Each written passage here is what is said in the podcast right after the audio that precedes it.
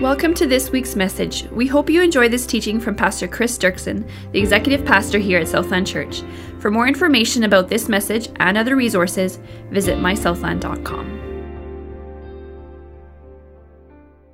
So, anyway, we're in this series. I think today will be the last one. Uh, we're doing on freedom. We're tying it right alongside here with the whole uh, Conquer series that's going along, this God moment in our church. And so, we're talking about freedom. And of course, this is not an exhaustive message series on everything there is to know about freedom. There's so much we could talk about that we haven't talked about and that we won't talk about. In fact, I haven't, uh, I haven't gotten into a lot of the tools that we talk about it like set free or inner healing. I haven't gotten into, there's lots of things, and those are all ultra important and ultra necessary and important pieces of the whole freedom journey, but I haven't talked about those in this series. More what I've been trying to do in this series is lay, uh, is lay a foundation, is lay a con- uh, and, and set a context uh, for freedom, and really kind of answering the question why is it that some Christians can apply the tools and be radically set free, and other Christians can apply the tools and not be set free? That's kind of the, the background question going through this series as I'm going through this series is some Christians do the stuff and they go on a set free and they get personal ministry and they do get radically set free. We see these testimonies. And then other Christians go through those same things and they don't get set free. And so I've been talking about context and foundations uh, for freedom. And so, so far in the first two weeks, we've looked at three things. We've looked at a hunger and thirst for righteousness, that actually, in order to be set free, you must hunger and thirst for righteousness. Only those who hunger and thirst for righteousness will be satisfied. We looked at that whole thing. We looked at the, the second thing there that the number one thing uh, people need, that you and I need with God, the number one thing you and I need with God in order to be radically transformed and set free is we need a base. We need a base of secure, loving, grace filled relationships where there's no masks. Okay, and so we talked about that. And again, for many men, that's a really scary thing. And so we talked about that at length two weeks ago. For many men, that's a, little, that's a very scary thing. They don't know if they want to go that deep in relationships and really take off all the masks. And so that's when you go back to number one only those who hunger and thirst for righteousness more than they fear taking the steps are going to be set free. And then last week, we talked the whole message about obedience that it's only within the context. Again, you can get personal ministry and you can go on a set free retreat, and we need to do those things, and those tools are absolutely essential in being set free. But if you think that you're just going to come as a lukewarm Christian, I'm going to go to church on the weekend, I'm going to live life for myself, and then I'm going to apply these little tools over here and be set free, that's not how it works. It's in the context of an obedient life. In the context of a life where you are saying yes to the promptings of the Spirit in your life, it's in the context of an obedient life that the power of the Spirit flows through us to set us free. Really important. Today, I want to talk about a fourth thing. And again, I will just stress again these are not the only four things we could talk about in a series on freedom. It's just the only four things I want to talk about in this series, okay? Um, but today, I want to talk about a fourth thing, and that is renewing your mind. And this one is absolutely essential in partnership with hungering and thirsting for righteousness, in partnership with, uh, with uh, you know, you know, building these masks off kind of relationships and in partnership with a life of obedience, renewing your mind is an absolutely essential, powerful, and it's not a one stop shop. See, one of the reasons I haven't touched on the tools is uh, sometimes lazy Christians gravitate to tools. So I don't really want to give my whole life to Jesus. I don't really want to sacrifice my life for Jesus. I just want to apply a tool. I just want to go to a conference. I want to go on a retreat, and I want to be set free. And that's not how it works. And renewing your mind is another thing that's not something you just do once. It's not just watching a video or reading a book. Renewing your mind is a lifestyle, a life of investment that, married with a life of obedience and relationship, is radical in the amount of power that can be released in your life. And there isn't a single bondage that I 100% believe it. There isn't a single bondage sitting here today that can't be utterly, utterly dissolved and you set free of and broken down in the context of a life obedient with relationship, and that is where there is the renewing of the mind taking place. So let's pray, and then we'll get into this. Heavenly Father, Lord Jesus, all of the power in the universe is at your fingertips. And there isn't a single problem sitting here this morning that you can't utterly smash down. There isn't a marriage problem. There isn't a kid problem. There isn't an addiction, there isn't a financial or business problem sitting here today that you can't utterly transform and deliver. And I believe that with all my heart. But Holy Spirit, I pray that you would give us the motivation, that you would give us the motivation to radically change our lives from self centered lives to obedient renewal lives. In Jesus' name we pray. Amen. I really believe that. And at the end of this message, we're going to get extremely practical. And I really believe that any person here today who hungers and thirsts for righteousness and is willing to go for it with Jesus and do what his word says, I really believe that in the coming years, you will see amazing things in your lives. And I want to start in Romans chapter 12, 1 to 2. And we touched on this passage uh, earlier in the year when we were working our way through Romans. And we actually we didn't just touch on it, we, we preached a whole couple of messages on Romans 12. But I want to start in verses 1 and 2 again. Powerful passage. And then we'll go everywhere else that we need to go for this message on renewing your mind. But anyway, Romans 12, verse 1 says this I appeal to you, therefore, brothers, by the mercies of God, to present your bodies as a living sacrifice, holy and acceptable to God, which is your spiritual worship. Do not be conformed to this world, but be transformed. Just we just stop there for a moment, but be transformed. That's what we all want. Those who are here this morning and you have huge bondages or addictions, ruts, sinful habits in your life that you can't let go of, this is what you want. You want to be transformed. Those of us who aren't in bondage, even, this is what we want. Because even if you're not in bondage, to be transformed, this is what we want. We want to be made more like Christ. We want to be more filled with joy. We want to be more filled with the Spirit. We want to be more filled with peace. We want to be more filled with faith. Be transformed. There isn't anyone here today who doesn't want to be transformed. I think many of us here today have maybe lost hope that it's possible.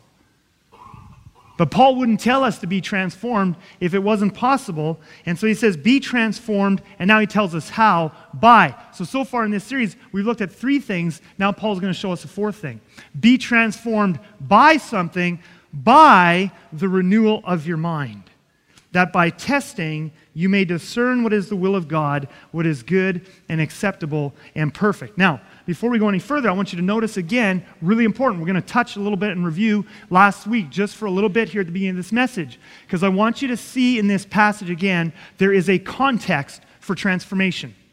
There is a context. Renewal is not just I watch a DVD series, I read a book, I learn some facts, and boom, I'm transformed. I want you to notice there's a context. If we go to verse 1, it's in the context of, second line there, I appeal to you, therefore, brothers, by the mercies of God, to present your bodies as a living sacrifice.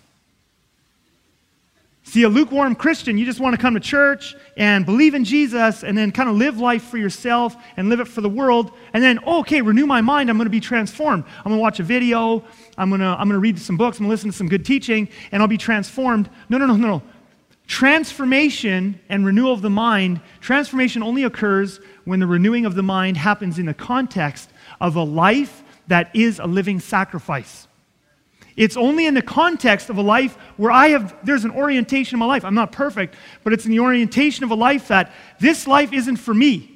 I'm not here on this earth for me. I'm here on this life, on this earth for Jesus, and I'm serving. And you can see it in my time and in my money and in my energy and what I do. You can see it in my life that my life is Christ's and I'm living for Him. And in the context of a living sacrifice life, I'm not living for myself, I'm living for Jesus. In the context of an obedient, serving, eh, eh, you know, sacrificial lifestyle, when I renew my mind, I can be radically and unbelievably transformed. Now, the reason, why is this that it has, why is it that we can't just do it by a little bit of learning? Like, wouldn't it be nice, actually? Wouldn't it be nice if we could just read a book? Like, if you're struggling with anger, you could just read a book about anger and be transformed. Wouldn't that be nice? Some of you, uh, I, it would be nice for me anyway. I would like it. You know, you have a problem with lust, read a book about lust, watch a video series. Done. Okay, it would be nice. Let me tell you why it doesn't work. See, when you learn facts, those facts only go into the logical level, the left side of your brain. And that's good. We need to do that. We need to learn information. Uh, information is often the first step towards transformation, but it doesn't equal transformation. And the reason is because your behavior doesn't, isn't rooted in the logical part of your brain. When you sin, It's not like you're in the logical part of your brain going, I should say some terrible things to my spouse now in anger. And then you say them out of the logical part of your brain. You don't do that. I mean, if your logical brain was in control, you would say, I don't want to say those things to my wife. You know, your lo- it's not the logical part of your brain that says, let's go on the internet at night and do something that's going to destroy my marriage and, and look at terrible pictures. That's not the logical part of your brain. The logical part of your brain says, what are you doing? But your behavior doesn't come out of the logical part of your brain. See, it comes out of a much deeper part of your brain, of your soul, of your heart. That's where your desires are, and your dreams, and your hurts, and your wounds, and your insecurities. That's where your behavior comes out of. It's much deeper than the logical part of your brain. So here's why living sacrifice is so important. To just sit and read a book or watch a video or listen to some teaching and get some facts into your brain, that's a great thing to do. We do need to do that, but it doesn't go deep enough to transform you. It's only in the fires, it's only in the fires of obedience and service, a life that is being stretched by Jesus Christ. I'm going all out for you. It's only in the fires of that kind of a life that the truths get pushed down past the logical part, down into the parts that impact actually your behavior. Okay, and the, and the authors of Scripture knew this. In, in Hebrew thought, obedience was the key to hearing God and being transformed. Did you know that? As you read in here, Old Testament and New Testament, this is how the Hebrews thought. When they, when they talked about being transformed or hearing God's voice, they didn't tell you, go and take a class and learn how to do it. That's more of a Western thing. And again, it's not bad to take classes and learn things. I'm not against that. But in Hebrew thought, in Jewish thought, in biblical thought, that's not how you learn something. In Jewish thought, in biblical thought, if you want to hear God's voice or you want to learn something, how you learn it and how you hear his voice is through obedience. Let me show you just one example, and there's many in Scripture. It's many, many, many. It's, it's the whole Scripture. Okay, but let me uh, well, let's go to Exodus chapter three. In Exodus chapter three is this famous story. It's Moses talking to God in the burning bush. Okay, and in this chapter, I love this chapter because I just so relate with Moses. And in this chapter, God is calling Moses to do something insane. He's a shepherd in the wilderness. Like, do we ever stop to think about this? I want you to walk over to the world's only superpower, that's Egypt. I want you just to walk out of the desert, and I want you to go to the world's only superpower. Like, this is like some guy, you know, just wandering in the fields here around Steinbach or Blumenort, and then God tells him, eh, you know, I want you to walk up to the White House and tell the president, you know, let my people go, whoever those people might be. You know, some snow Canadians, what did Donald Trump call them? Snow Mexicans or something. Let them go, okay? Um, so Moses, I want you to go and tell my, and Moses is like, God, this doesn't make any sense. Okay? It doesn't make a bit of sense. First of all, who am I? Moses has been 40 years a shepherd in the desert. He's got low self esteem. He's got rejection issues. He has no faith. He doesn't feel the presence of God in his life. He needs lots of inner healing, okay? And so the whole chapter is this argument between Moses and God. God says, You, want, you got to go. And Moses says, I can't. You got the wrong guy. Da, da, da, da, da. He has all these reasons, okay? So we pick up the story, verse 11. And Moses is again telling God, I can't do it. So Moses said to God, Who am I that I should go to Pharaoh and bring the children of Israel out of Egypt? Okay? Now, we're going to go to the next verse in just a moment. But what I want you to notice is how does God change Moses? Does he say, you know what, Moses? You need to sit down and learn some theology about my characteristics and about who I am, and you need to learn who you are in Christ, even though Christ hasn't come then yet, but you know what I mean? Like, I need to teach you something. So let's sit down and let me teach you and again, none of those things is bad. We do need to learn theology. We do learn, need to learn doctrine. We do need, do need to learn our identity in Christ. But I want you to notice, we can go to the next verse, that God does not sit him down and give him a lesson. I want you to notice what God does. God said, But I will be with you. So there's some information. But look at this. And this shall be the sign for you. Here's Moses, how you're going to know that I'm with you. Okay, here we go. That I have sent you. When you have brought the people out of Egypt, Here's how you're going to know I'm with you. After it's all done, you're going to come and worship me at this mountain. After you obey. This here, here, Moses, here's how you're going to know I'm with you. Here's how you're going to know you're the right one for the job. After you finish obeying, you're going to survive, and then you're going to know that it was me. After you obey. Now, why does it have to be after? And this is throughout the scriptures. Why is it after that Moses gets the revelation of who God is and how present He is and who He is as a person called by God. I'll tell you why. It's because facts don't change. It's in the fires of obedience and in the fires of serving and in the fires of suffering while we serve that those facts become a part of our very core, our heart, where we feel and desire, which changes our behavior. It's only after obedience that we can really get this stuff. Which is why freedom is so contingent on obedience, as I said last week. So now, if we go back to Romans 12, um, so Dave, you can just put the Romans 12 back, back up there. If we go back to Romans 12, this is why Paul said it's only in the context of a living sacrifice life. You put a lukewarm Christian beside a living sacrifice Christian. You put them in the same teaching. You put them in the same set free retreat. You put them in the same personal ministry sessions. One will be radically set free and one will not because information doesn't transform. It's information mixed with obedience and living sacrifice, which is why so many churches in Canada, North America, and the West are filled with Christians. They are filled up with information, but there's so little transformation. Information does not equal transformation. Information only turns into transformation through obedience and service. Very, very important. And that's, I needed to get that out there before we got to renewing your mind, because I don't want anyone to turn renewing your mind into some technique that you think, this is just a little thing, I can keep living however I want, and I can be changed. But having said that now, in the context of an obedient life, in the context of a living sacrifice life, the renewal of the mind is one of the most powerful things you can do, along with having that base of relationships. And so Paul actually has a lot to say in different parts of his epistles about how. What, how do we renew our minds? In Romans 12, he just talks a little bit about renewing the mind, but there's other places where he talks about it more in depth. So I want to go back to Romans chapter 8, which I was spending some time meditating. I'm, I'm working on memorizing it right now in the morning, and this morning I was working on it. It's just a wonderful uh, passage. But anyway, Romans chapter 8, verses 5 to 8, Paul's going to give us uh, some practical on renewing your mind. And he says this For those who live according to the flesh set their minds on the things of the flesh. But those who live according to the Spirit set their minds on the things of the Spirit. For to set the mind on the flesh is death, but to set the mind on the Spirit is life and peace. For the mind that is set on the flesh is hostile to God for it does not submit to God's law. Indeed, it cannot.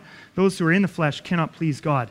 Uh, first thing I want you to notice here is that God will not just drop a renewed mind on your lap. I was going to say, God will not just drop a renewed lap on your mind, but it's God will not just drop a renewed mind on your lap. See, some Christians actually have this wrong. Some Christians just believe I'm a Christian, the Holy Spirit is automatically renewing my mind. The longer I'm a Christian, He's renewing my mind. Not true. The Holy Spirit does not automatically renew your mind. Look what Paul says here set your mind on the things of the Spirit. You and I play a role, that's a command.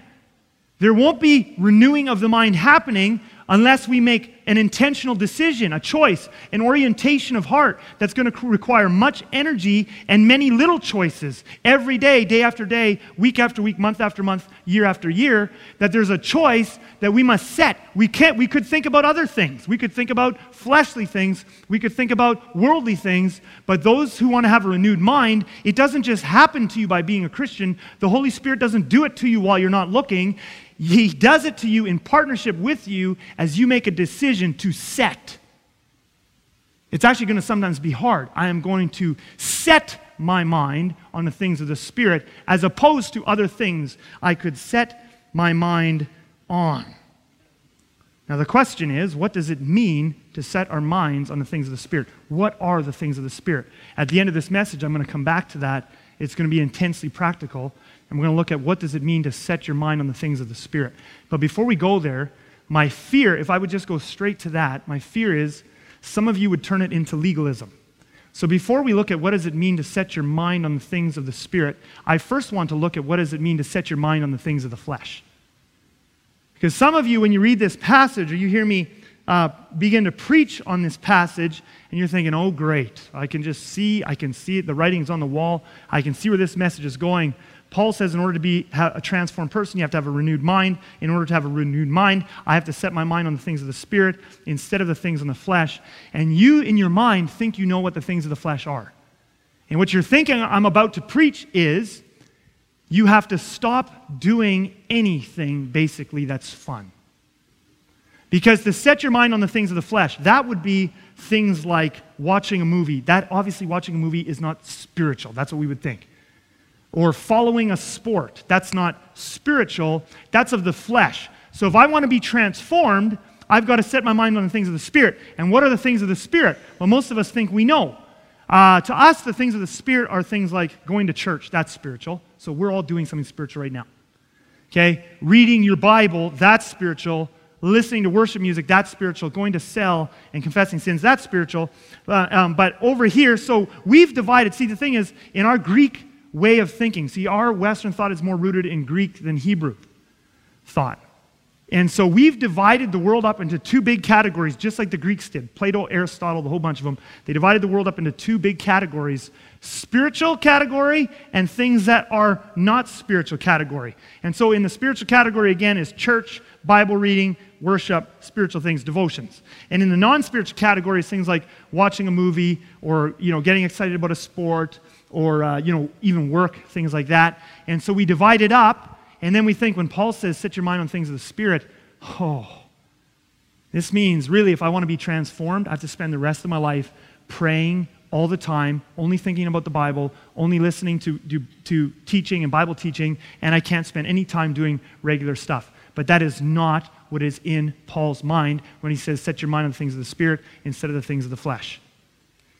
See, in Paul's mind, he had a Hebrew way of thinking, which is God made the world and God made the world good. There's sinful things in the world, but things that aren't sinful, if they're part of God's creation, are all part of his good creation. They're all good in and of themselves. And so it's possible in Hebrew thought, in biblical thought, it's possible for possible. It doesn't always happen. In fact, for many of us, it doesn't happen very often, maybe, but it is possible for everything we do to be spiritual. Everything, not sinful things. Looking at pornography would always be wrong, for example.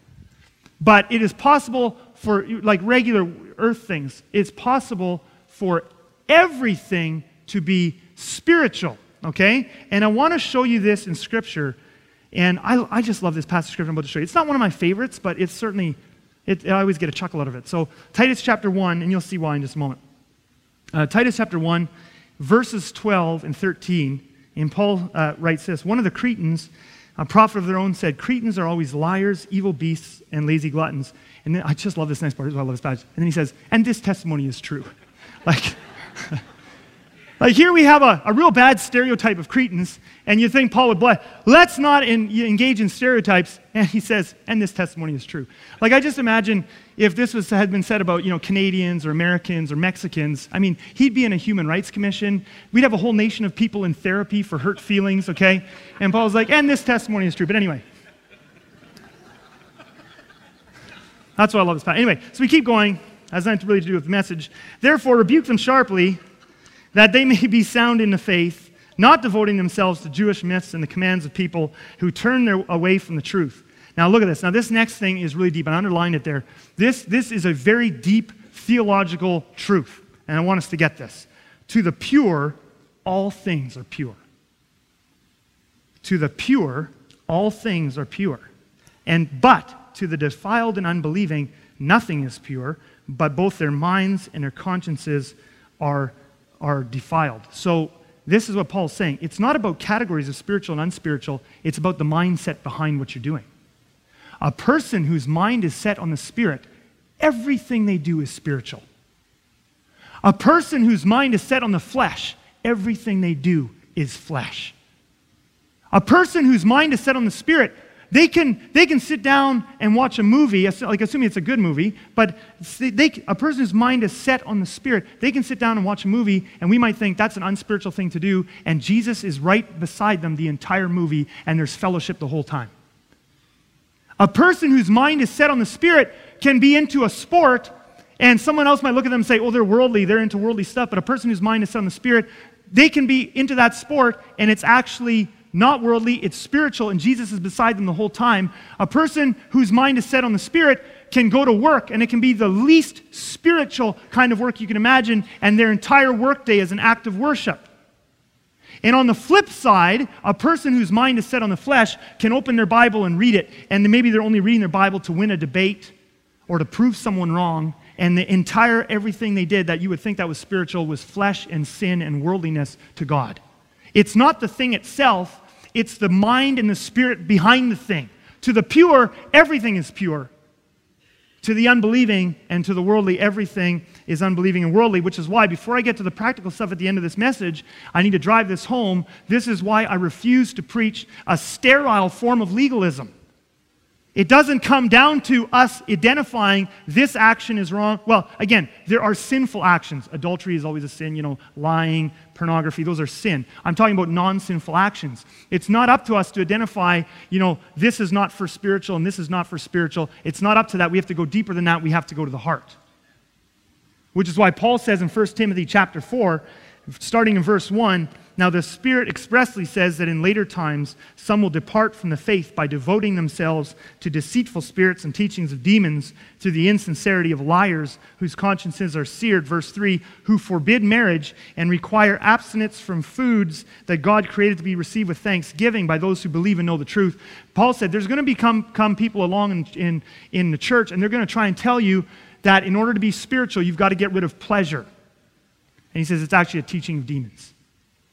And then he says this in verse 4 For everything created by God is good, and nothing is to be rejected if it is received with thanksgiving. Verse 5 For it is made holy by the word of God in prayer. And we'll come back to that made holy by the word of God in prayer. That's part of the application at the end of this message. So, watching a movie, following a sport, going shopping, none of those things in and of themselves is worldly or fleshly, and none of them is to be rejected if they are received from, with thanksgiving from God. Now, some of you are sitting this message right now and you're going, Hallelujah.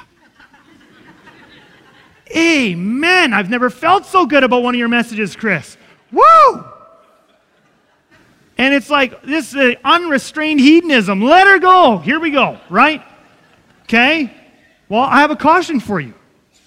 I have a caution for you because there's this opposite extreme, which is called friendship with the world. And uh, James says this he says, You adulterous people, do you not know that friendship with the world is enmity with God?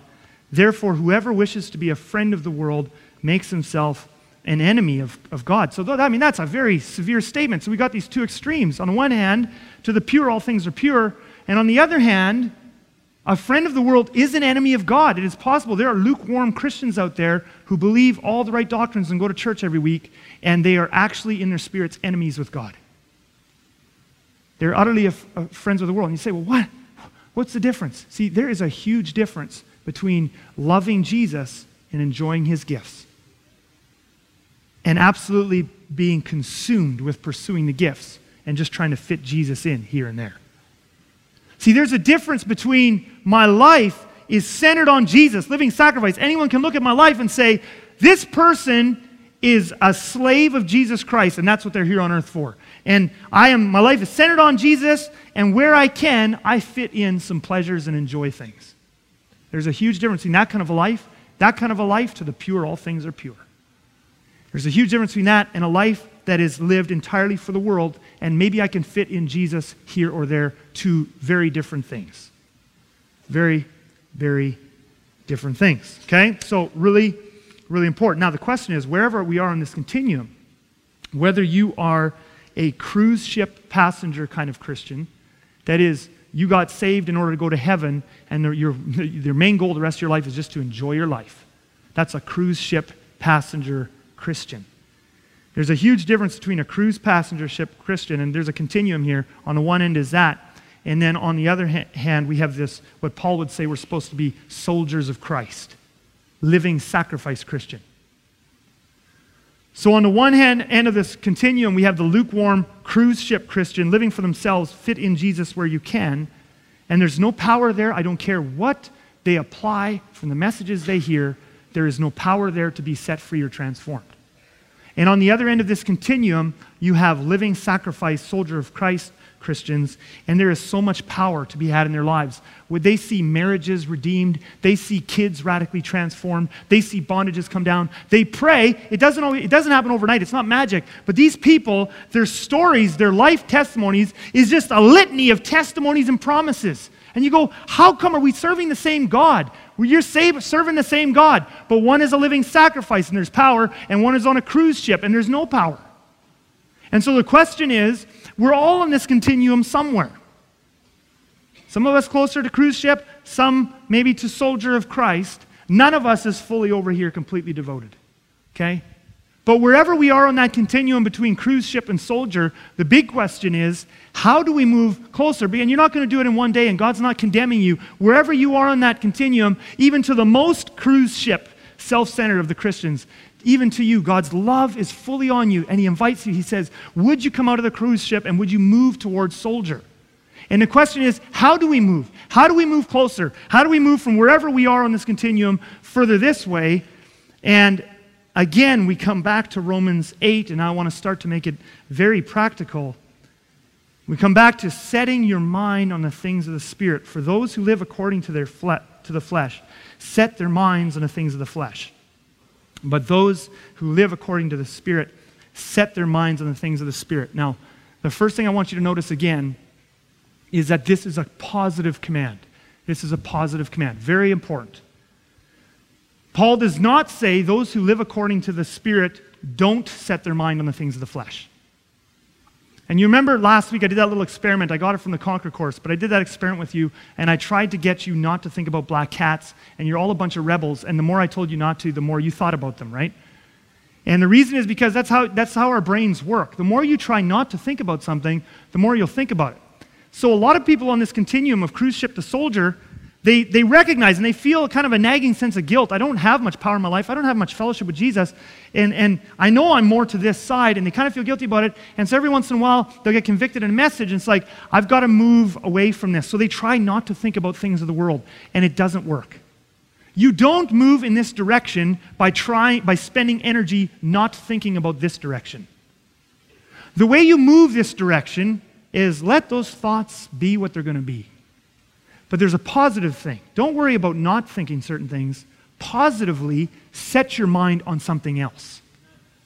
Set your mind on the things of the Spirit. Now, this brings us now very practically to what does that mean? What does it mean to set your mind on things of the Spirit? Like it's kind of like every day, hmm, what's, what's the Spirit doing today? You're trying to sense it. Weird pictures and dreams and things come to your mind, and, and you're trying to sense the things of the Spirit. No. Okay? Now, of course, Setting your mind on the things of the Spirit will mean actually many things because the Spirit is doing many things and from day to day, and, and it, it will be many things. But there's one thing that stands, it's a mountain among all the rest. It is the main thing, and without this main thing, it's an intensely practical thing. Without setting our mind on this main thing in the Spirit, we'll never get any of the other things of the Spirit. And you say, what is it, practically speaking, that we must set our minds on in order to set our minds on the Spirit? And it is the Word of God. Matthew chapter 4, verse 4, Jesus himself, the Son of God, said this It is written, Man shall not live by bread alone, but by every word that comes from the mouth of God. Jesus says, You want life? Your physical body needs physical food. I mean, we all need physical food or we're going to die. I mean, I go just a few hours without food and I feel like I'm going to die, right? So I love food and we need food.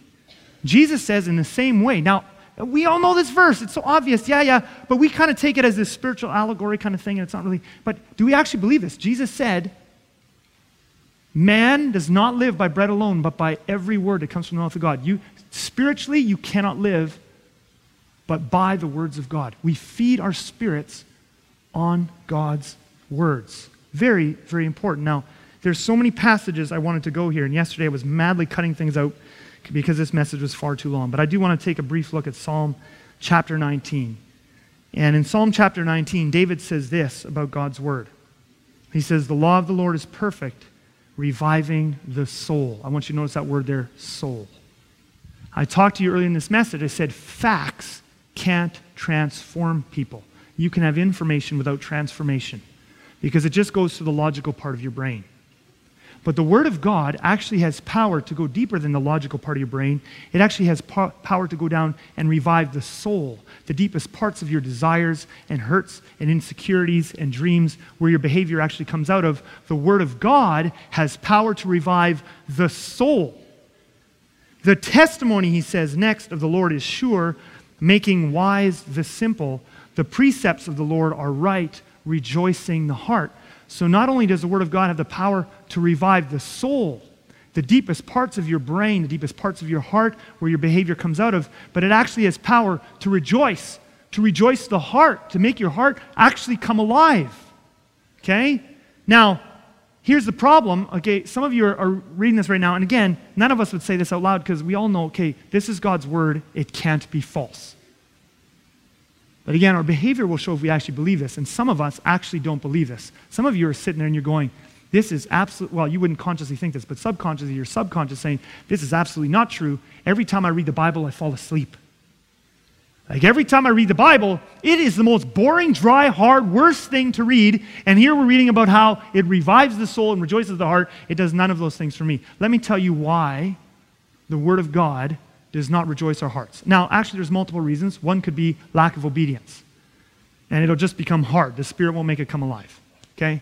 Lack of living sacrifice life, all that sort of stuff. But let me tell you another really big reason why the Word of God doesn't rejoice our hearts. Okay? And I'll use an analogy. If I sat down and ate an entire bag of Doritos, and I don't mean one of those little bags you get at a convenience store, I mean the Costco sized Dorito bags, okay? My mom always gets those for us because there's so many grandkids at her house.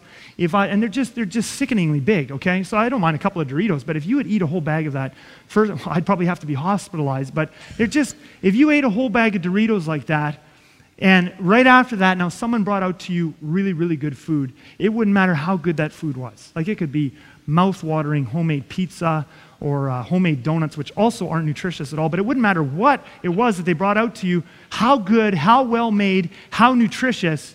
They could bring out any feast for you. You finish a Costco sized bag of Doritos, it's not going to taste good to you, and you're not going to want it because your body is completely filled with junk. And if I took my kids, and if we take this analogy a little bit further, I could feed my kids candy bars and candy and chips every day, and they would not argue with me. If I go home today after the service and say, kids, for a month, all you're eating is candy bars and candy, it'll be like, woo! They'll love it.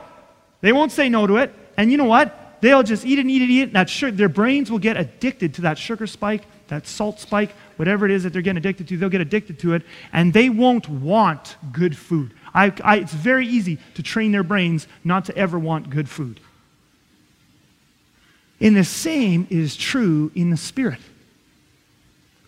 Many of us have spent our entire lives utterly filling our minds with media.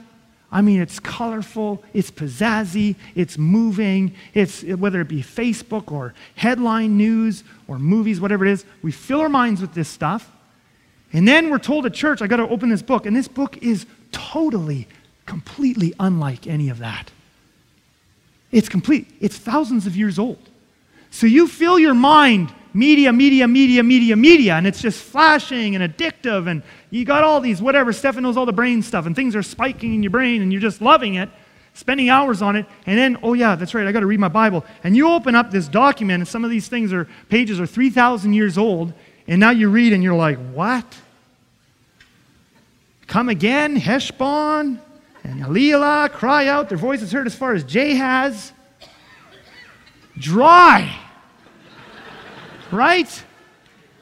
Like I just, ah, our mind is so filled, we have not trained our souls to eat real food. We've filled our minds with junk. We have not trained our souls to like real food. The fact of the matter is, and many people here also could tell you this experientially, experientially, and I can tell you experientially, that these true, these words here are God's words, so they are true, and these things are true.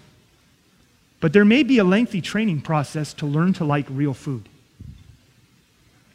The commandment of the Lord, he says next, is pure, enlightening the eyes. The fear of the Lord is clean, enduring forever. The rules of the Lord are true and righteous altogether. In other words, spending time in the Word of God can actually clean your mind, it can actually purify. It's a wonderful feeling. You don't get that on the internet. You don't come away from the internet going, wow, I feel so clean and pure. Whew, so glad I spent three hours on there tonight. Wow, yes. Feel good about myself. Verse 10 more to be desired are they than gold, even much fine gold. More to be desired are they than gold, even much fine gold. The Word of God is the most valuable thing. Apart from relationships and people and God, the Word of God is the most valuable thing. And again, all of us would sign off, well, yeah, I guess technically it says in the Bible, but our behavior shows if we believe this to be true. The Word of God is more to be desired even than gold, even much fine gold. It's sweeter also than honey and drippings of the honeycomb. It is possible for all of us to experience this. It is possible for us all to experience it. In fact, it is God's will for us all to experience this. Moreover, by them is your servant warned. In keeping them, there is great reward. So let's just recap this briefly. The Word of God will revive the soul, it can rejoice the heart, it will purify the mind. It is better than honey, it is more valuable than gold. And so we look at all this and we go, wow. But let me say one more thing it is all of those things, but it is not magic. It is all of those things, but it is not magic. Yes, it can revive the soul. Yes, it can rejoice the heart. Yes, it can purify the mind. Yes, it is better than even than the finest gold and all the riches out there. It's better than all of that, but it is not magic. And you say, what do I mean? I say, this is what I mean. To just open it up, some of you go home today and try to prove if this is right or not. You'll just glance across the pages and you'll say, didn't rejoice my heart. You just open it and glance casually across the pages, didn't revive my soul, didn't purify my mind. All of those things are true, but it's not magic. You actually have to do something with it. You have to do some very hard work and investment, and you have to get it inside of you. Glancing across these pages will not change anybody's life any more, really, than glancing across the pages of any other book. It's not magic. You have to get it inside of you. Psalm 119, verse 11 says this I have stored up your word in my heart. I have stored up, I have done some investing, I have done some hard work, and I have stored up your word in my heart. Notice the sin breaking power that I might not sin against you. The Word of God has bondage breaking power. There's a more popular version that says it this way. The NIV says, I have hidden your Word in my heart that I might not sin against you. It's not magic. Glancing across these pages will not give you the benefits we read about. It's only when you store it up and you do the work and you drill it down deep and you get it inside your heart that suddenly it comes alive and does everything that it promises it will do. You know, one of the things we're learning in the Conquer series that is just absolutely amazing, they talk in there about the power of memory work from a brain science perspective. And they show brain scans and different things. But one of the things they talk about in there, absolutely powerful, and they talk about what happens when you get scripture verses into your long term memory. That is, you have remembered these verses for more than six months. It's not you just you memorize a verse and you had it for a week and then it's totally gone. But you've had it there long enough, you've meditated, you've, you've sat on it, you've drilled it down, you've prayed it, and it's been in there for six months or longer. When it gets into your long term memory, actually what's happening, and you can, you can see some of these things on brain scans, it's actually changing the neural pathways of your brain. And neural pathways, new ones, are, are created around these memory verses. The structure of your brain is literally incorporating the, the Word of God into its physical structures. So you actually get neural pathways that become almost like ruts, that your thoughts want to go there. And your thoughts are now literally structured around the Word of God and filtered by the Word of God. And it begins to change. Now, this just actually blows my mind because David wrote about this like 3,000 years ago. Now they have brain science that, yes, it can go into your heart and it can change the way you think and feel. But it is not magic. It doesn't happen just because you glanced across a page. It happened because you ate it and you chewed it and you drilled it down deep and you hid it in your heart. And you didn't just make one decision one day, oh, I'll get a little bit into the Word, but you built a lifestyle around the Word of God to eat the Word of God. This will take much time and energy and investment. I will warn you of that. Psalm 1, verses 1 and 2. I talked about this verse last week. Blessed is the man whose delight is in the law of the Lord, and on his law he meditates day and night. You are not going to hide God's word in your heart with five minutes a day. Now, he's not saying literally, again, this doesn't mean you have to think about the Bible 24 7. We have to do other things.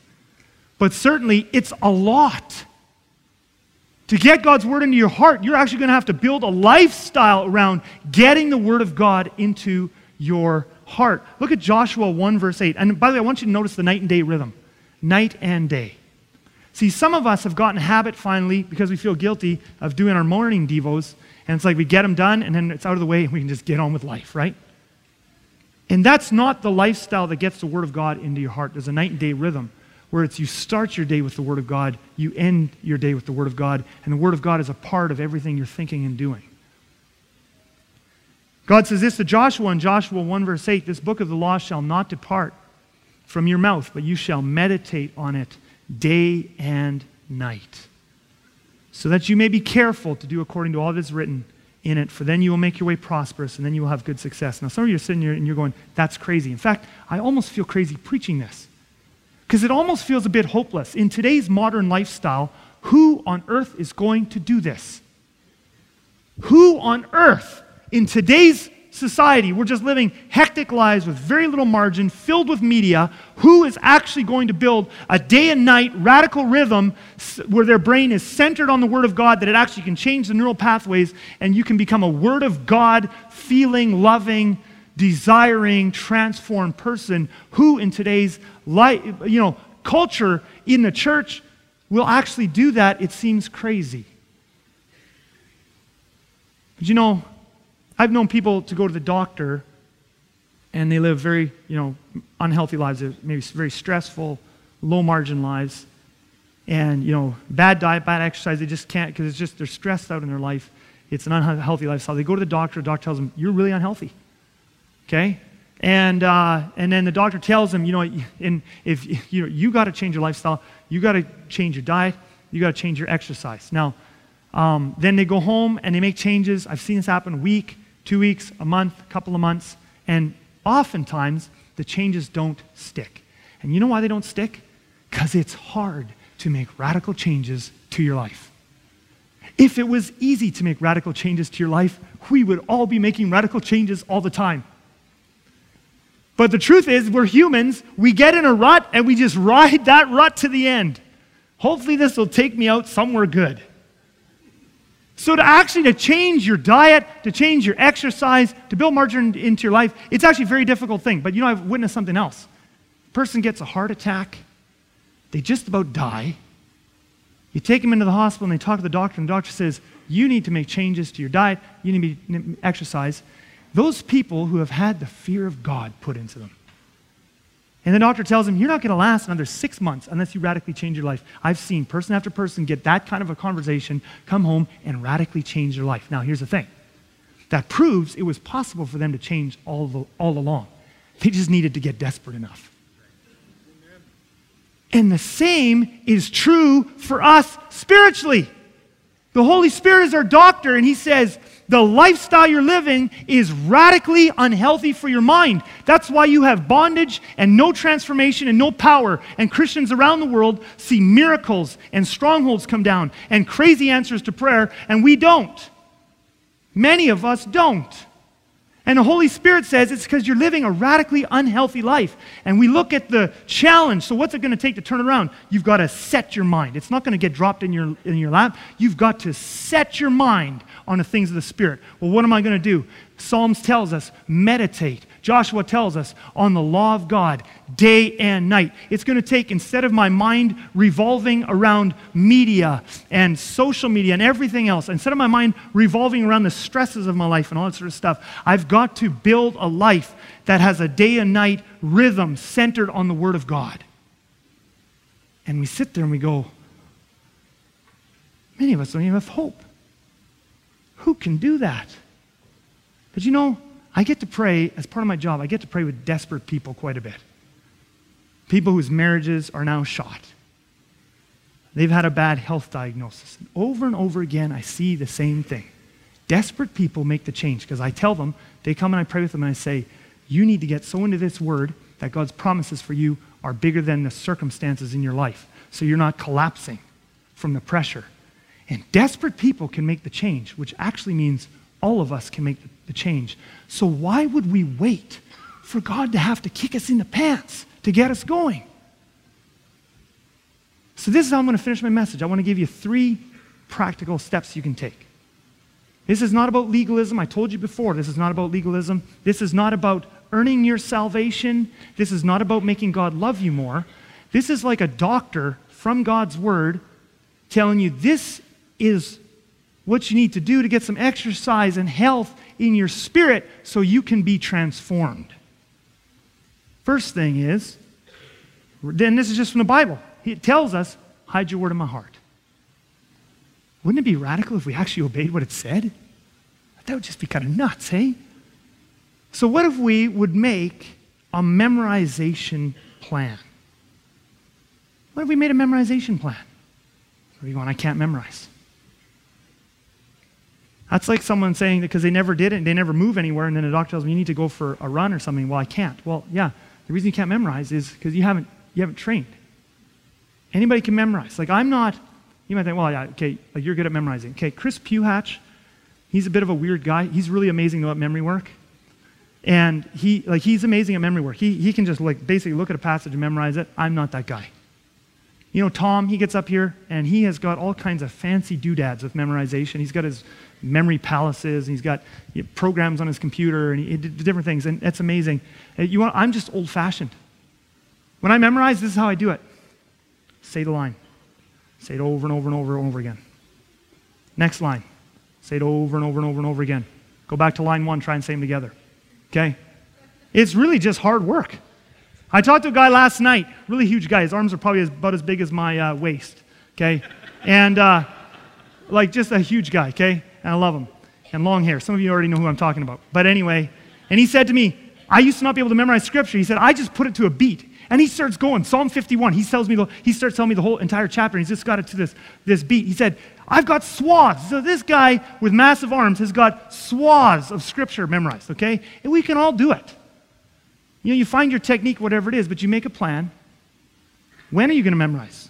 There, is there a day or two or three in a week when you want to do it? Maybe you want to do it the first 15 minutes of your devos every day. But unless you hide God's word in your heart, it's not magically going to change your life.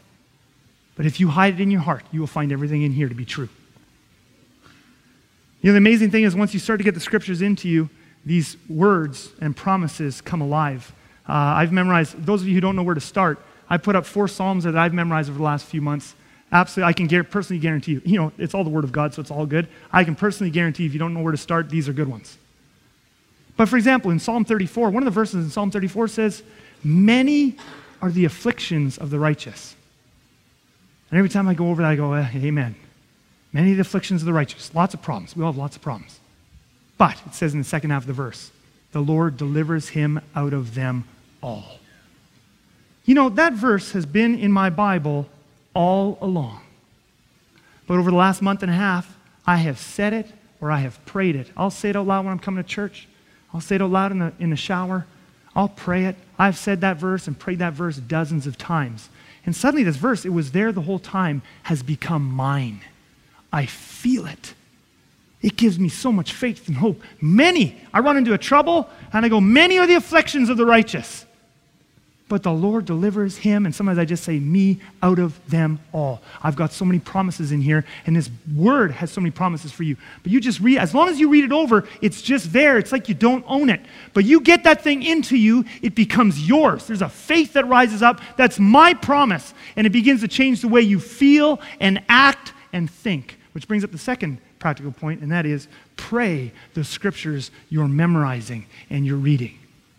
Pray the scripture absolutely powerful. Instead of just reading it over and putting it into the left side logical part of your brain, when you pray and memorize, you start to take those things and drive them deep into the feeling right side part of your brain. And those of you who want to learn more about that, there's a fantastic book. I recommend it, and, and probably hundreds of you, because uh, I knew, know many of you did do it, um, look, went through this book there a year or two ago but we have it in our, in our library, and there's a whole chapter. Bob Sorge wrote a book, Secrets of the Secret Place. He's got a whole chapter on how to pray the scriptures. It's amazing. So I'd recommend you, you look at that. And then the third thing, um, and this last one, I, I wonder again, and this is not about legalism, but I think this third thing, those of you who do this, I think someday I'm going to get a whole bunch of thank yous. Uh, and I didn't come up with this one. Actually, this is another thing I learned in the Conquer course. It's really amazing stuff. But I would challenge you on this third one, very, very practical. Is turn off all of your electronics, screen time off, half an hour before bed, and try and finish your days in Word. Screen time's off, half an hour before bed, finishing the Word. It's, I think it's one of the tragedies of our time. I, and I'll say that again. I think it's one of the tragedies of our time that many Christians, the last thoughts of their day, are in front of a screen.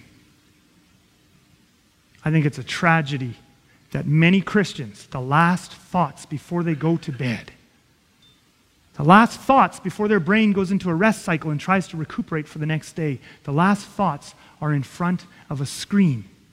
And their last thoughts are coming off the internet or off of Facebook or off of media of some sort. And our last thoughts, we go to bed with these thoughts from the world. Now, not even mentioning that, you go home today and Google screen time and bedtime. There are scores of studies that have been done that show that looking at an electronic screen within half an hour of bedtime actually destroys your sleep cycles. It tricks your brain sleep cycles, it gives you a lower quality of sleep, it wakes you up. Which is why many of you, you go and I'm just going to check Facebook quickly on my cell phone wherever, and then the next thing you know, you're on there one hour, two hours, three hours. And so not only has your quality of sleep gotten worse because the, that light is actually tricking your body and, and wrecking your quality of sleep, but you're also getting less sleep because you're staying up later. What if we turn off our screens half hour before bed? You could actually, those of you who are married, you could actually talk to your spouse. Like, oh, that'd be something. and then the last five or 10, 15 minutes, you open the Word of God. Maybe you do some memory work or you read. Now, some of you are going to go again, well, but reading the Bible puts me to sleep. Perfect perfect. Perfect. What better way to fall asleep, you know? Isaiah 66. Oh, and your last thoughts are in the Word of God. You know, last, last night, true story. Last night, last few minutes, I wanted to get my last few minutes in the Word. And uh, I decided to go to my Old Testament. I always have four bookmarks going, so I'm reading four different places of the Bible at once. But I decided to go to my Old Testament reading. And it was 1 Chronicles chapter 1. And any of you, any of you who has been in 1 Chronicles recently you know that the first few chapters is genealogies, okay? I opened it up. I got halfway through chapter one. It took me about three minutes, and I was fast asleep. I had a beautiful sleep, all right? But finish your day in the Word of God without the screen. Let's pray, and we're going to sing a song of commitment. Heavenly Father, Lord Jesus, you have given us the prescription Empower us. Some here today feel hopeless to be able to set their minds like that. Some here today feel hopeless to radically change their life, life into a day and night rhythm of being centered on the Word of God. But Lord Jesus, it isn't hopeless. And I pray that by your Spirit you would give us the desperation we need to build this rhythm into our lives so that we can be radically transformed. I pray all of these things in your name, Jesus. Amen. Thank you for listening to this message from Southland Church. For more information or to download this and many other messages, please visit us at mysouthland.com.